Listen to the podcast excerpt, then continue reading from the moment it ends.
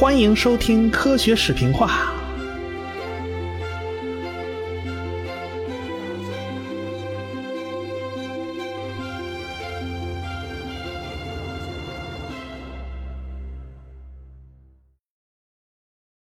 上文书说到啊，达尔文回航英国，有听众给我留言，老徐看命和万物生 MS 就说了，这个顺序是有问题的。应该是先到毛里求斯，再到南非。我查看了一下，没错，的确是我说反了。我现在在这儿特此更正，哎，实在是不好意思。谢谢两位热心而且细心的听众。套用卓老板的话，知识这东西就是需要不断的核实与订正，特别是从别人那儿听来的知识。谢谢两位了。达尔文可算回了英国了。从船上下来以后啊，先把所有东西都搬下来，然后马上回家。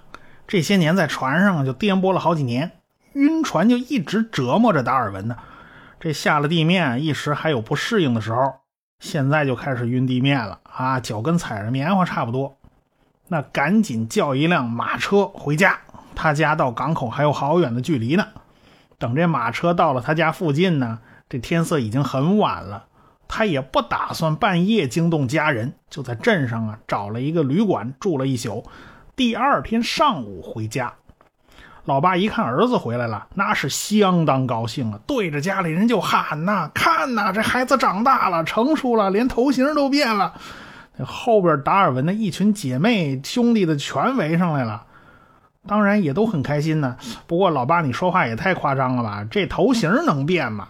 啊，这五年前走的时候圆的，现在变三角的了，这哪行啊？这不是一点都没变吗？你说话太夸张了。那达尔文的长相当然没什么太大变化，但是人的气质完全不一样。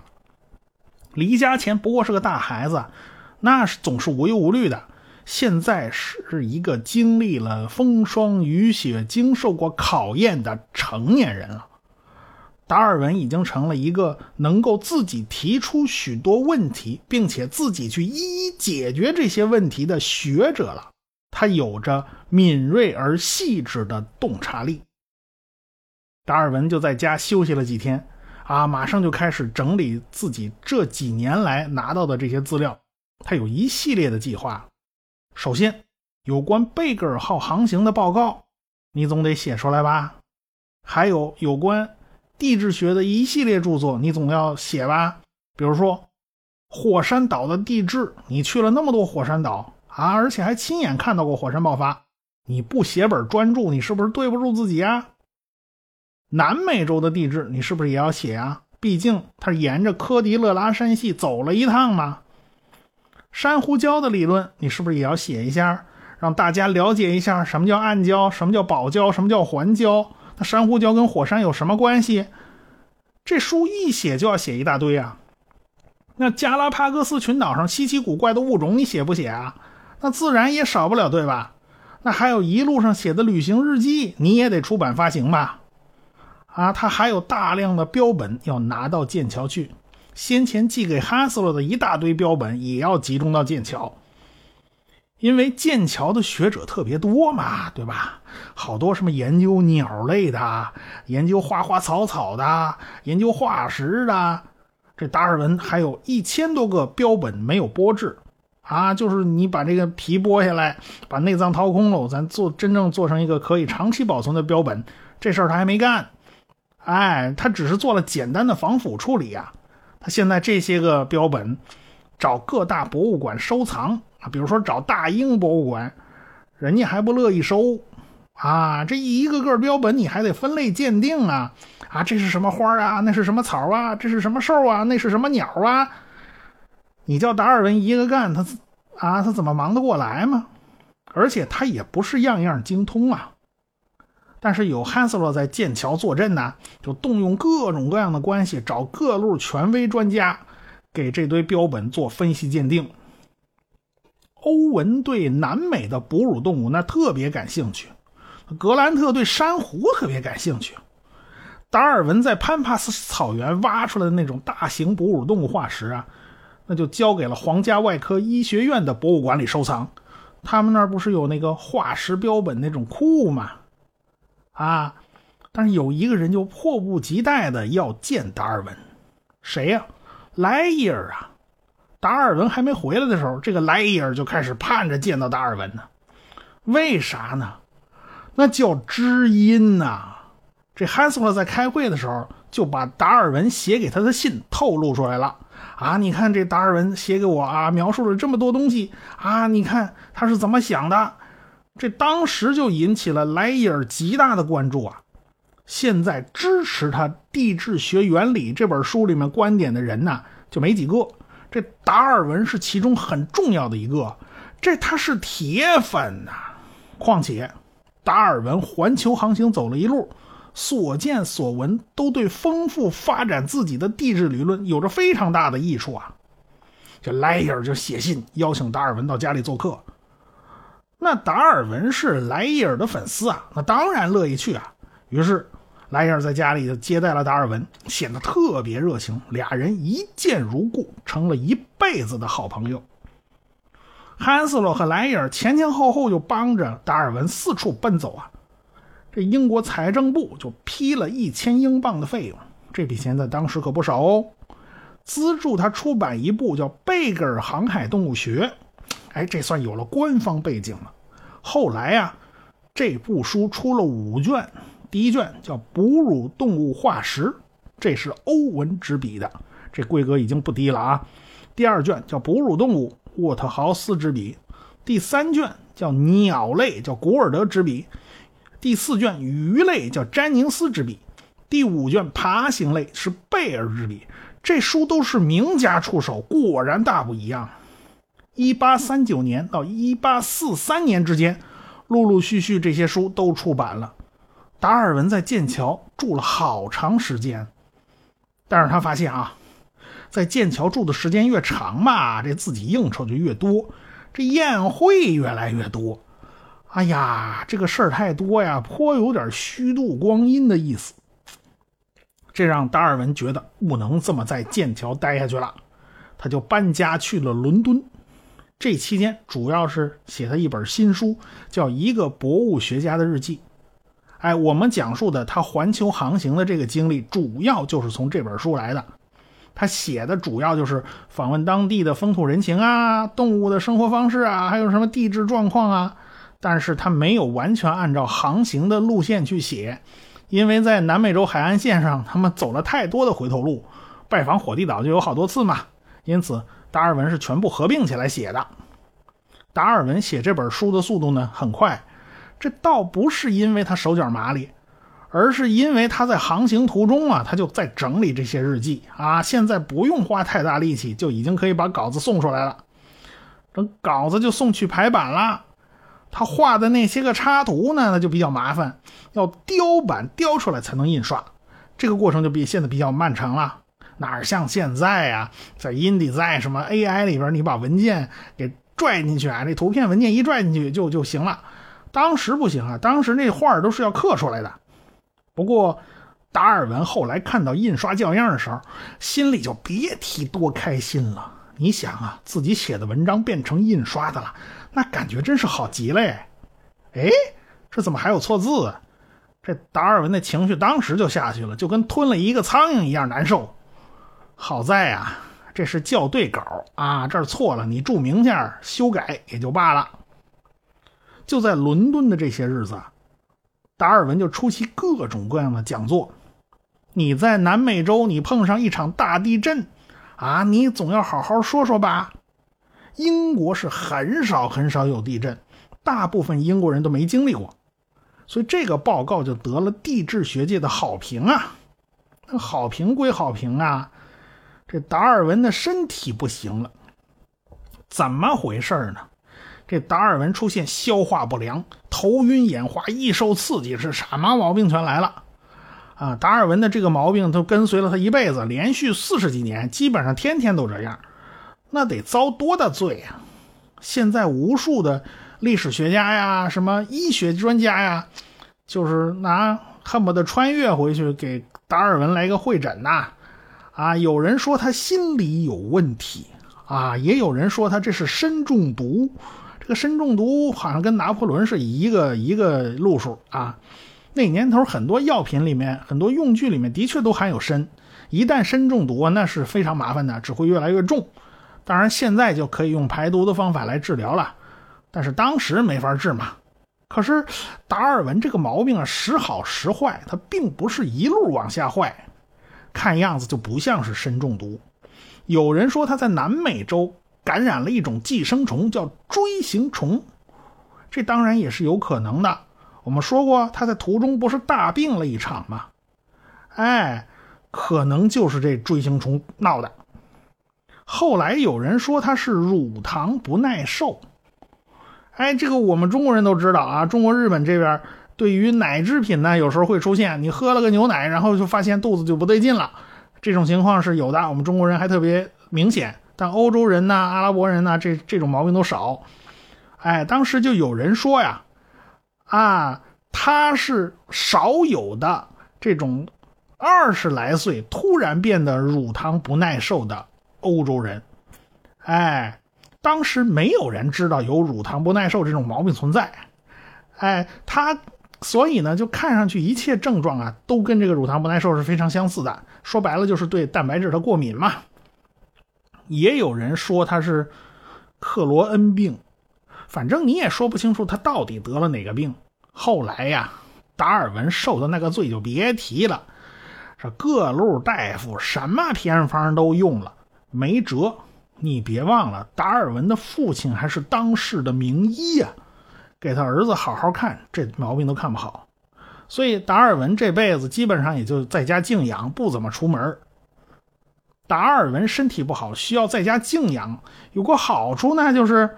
与别人的联系就不得不通过书信往来啊，这样达尔文就留下了一万多封白纸黑字的信件，这些都是非常非常宝贵的文字材料。要搁现在，那就只能去啊什么电信公司翻聊天记录了，是吧？反正达尔文在伦敦的这段日子过得尤其不舒坦，而且颇有点雪上加霜的意思。为啥呢？当然是因为当时伦敦的大雾啊，一八四零年前后啊，这伦敦可不是一个宜居城市，它受到家庭啊、工业呀这种燃煤粉尘的污染，人咳出来的唾沫都是黑的，成千上万的烟囱就制造了城市浓浓的黑烟，所以这个大烟雾迅速就变成了大窒息，伦敦慢慢的被。浓雾环绕啊，所以啊，你看现在咱们国内雾霾也挺厉害的，那伦敦当年都经历过呀。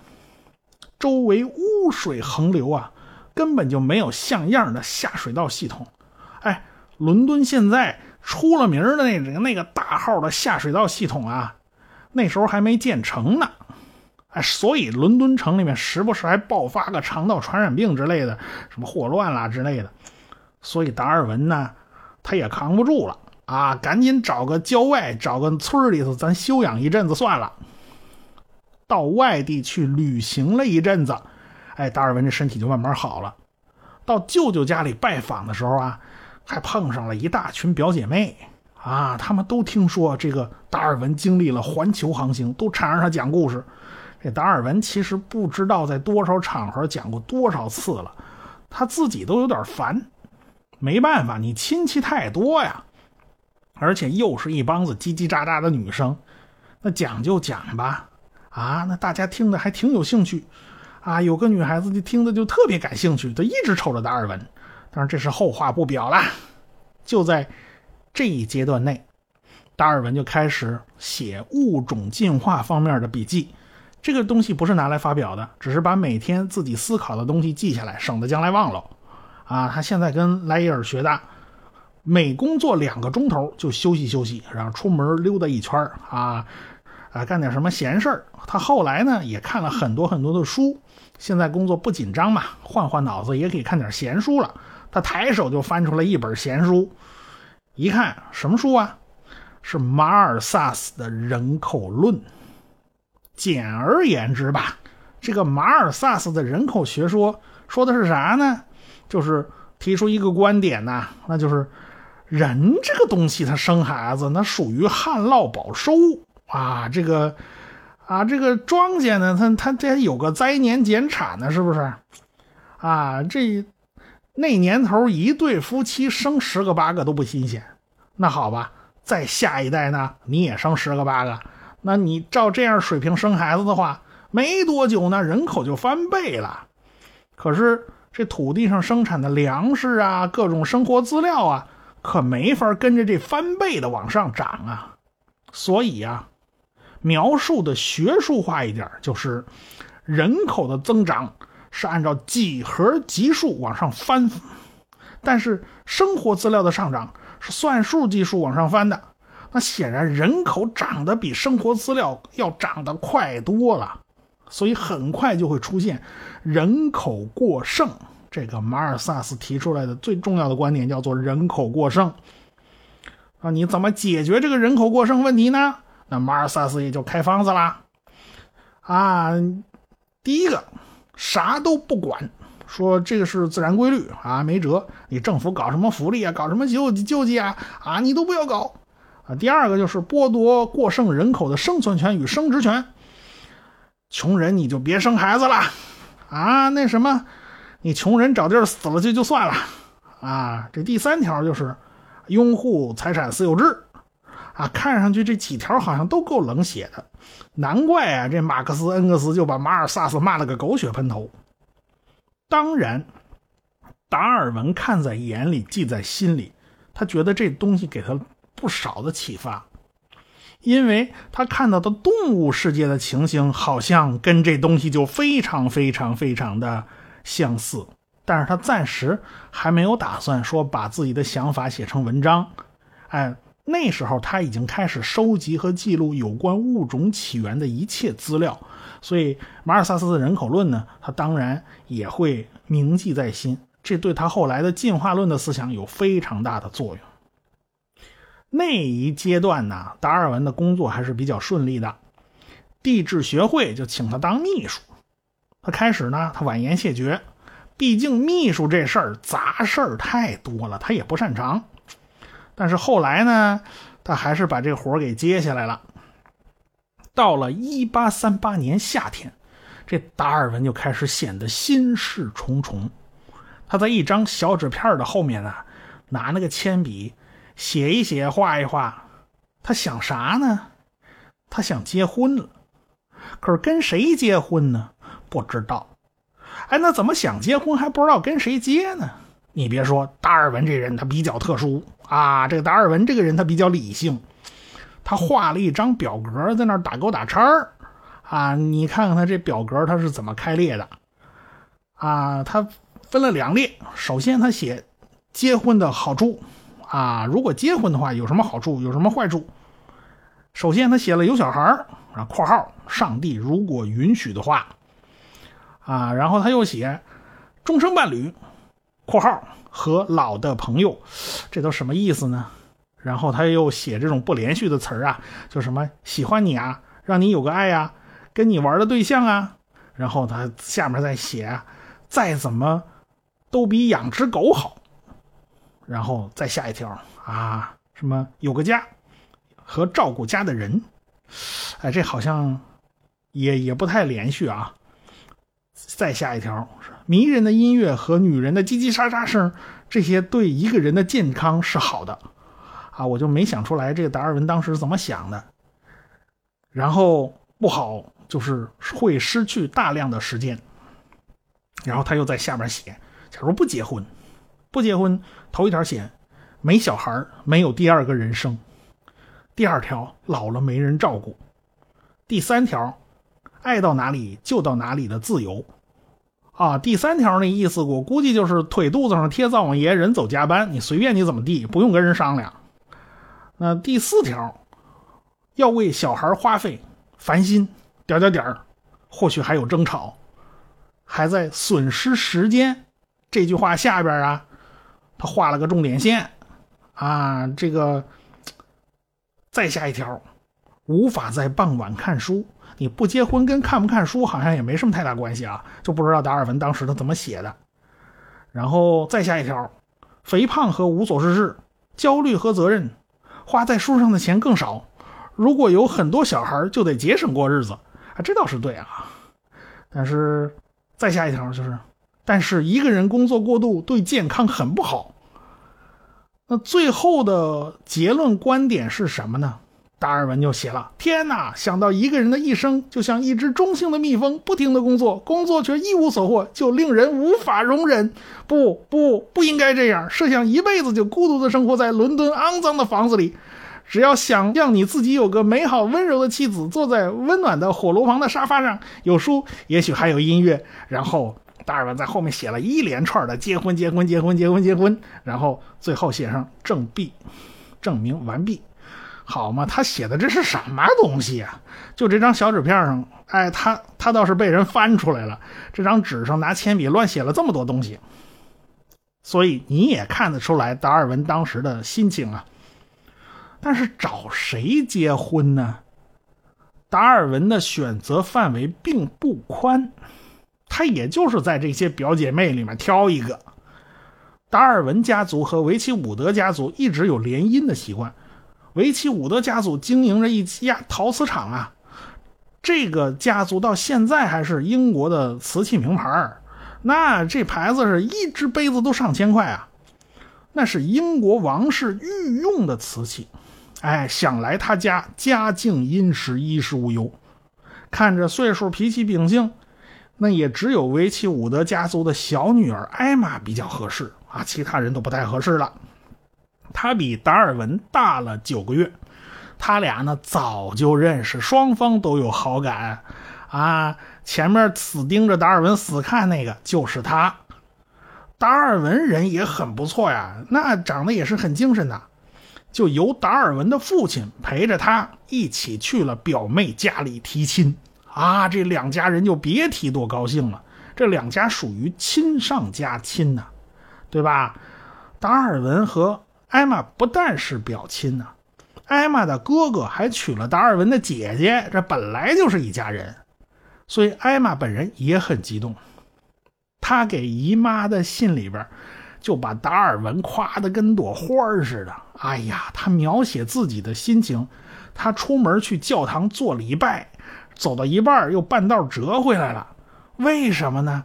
因为这女孩满脑子全是达尔文，走的路上跟白痴差不多了，那俩眼发直啊，逮什么都不带让的，那那不行啊，那不得不折回来啊。可见他喜欢达尔文喜欢到了什么程度，那基本上就跟个花痴差不多了。唯一有一点麻烦的是宗教信仰问题。艾玛是个虔诚的基督徒，可达尔文不是。开始啊，他也上神学院，但是环球行情回来以后啊，他就不怎么信上帝了。当然，人的思想都是层层递进的，一般来说没有砰的一声啊就发生突变的啊。达尔文也是一样，他一开始呢是不信圣经，就说圣经里说的是不是真的？那是不是真的是上帝的意思呢？这玩意儿不知道是谁整出来的。后来再发展一步呢，就是凡事咱别劳烦上帝，行不行？比如说物种起源这事儿吧，咱就别麻烦上帝一个一个全造出来了啊！这事儿跟上帝没什么关系，因为你想证明一个东西不存在啊，从逻辑上讲基本上是不可能的，所以。他也不去证明上上帝存在还不存在呢？这个问题他不去考虑，只要很多事情跟上帝没关系，OK，上帝存在不存在也就那么回事了。所以达尔文当时就是这么想的。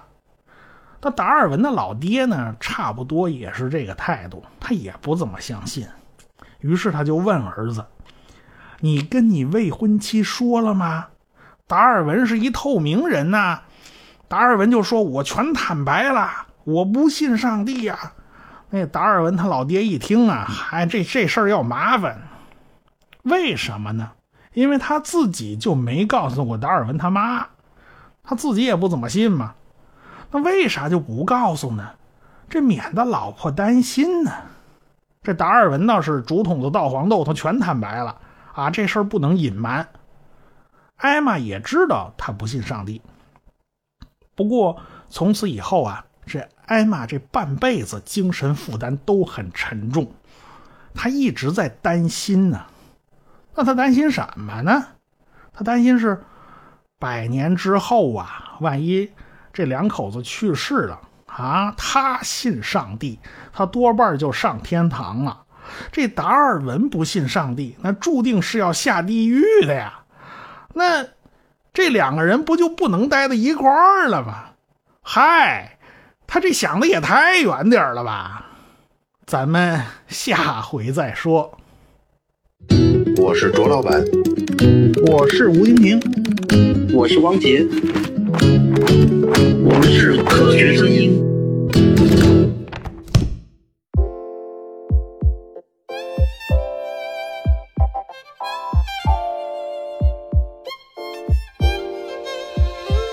旭东，祝科学声音二零一七年的首场线下活动取得成功。那么我也会到现场给你们助阵。大家好，我是田一苗，预祝二零一七年科学声音首次线下活动取得圆满成功，恭喜卓老板！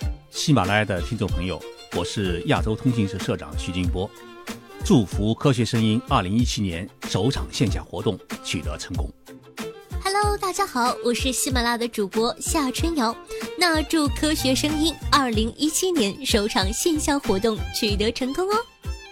各位朋友，大家好，我是谷歌，在这里我祝二零一七科学声音首场线下活动圆满成功。我在这儿给大家加油助威。我是科幻奥秘时间的主播蚊子嗡嗡，祝科学声音二零一七年首场线下活动取得成功。我是随口说美国的自由军，祝科学声音二零一七年首场线下活动取得成功。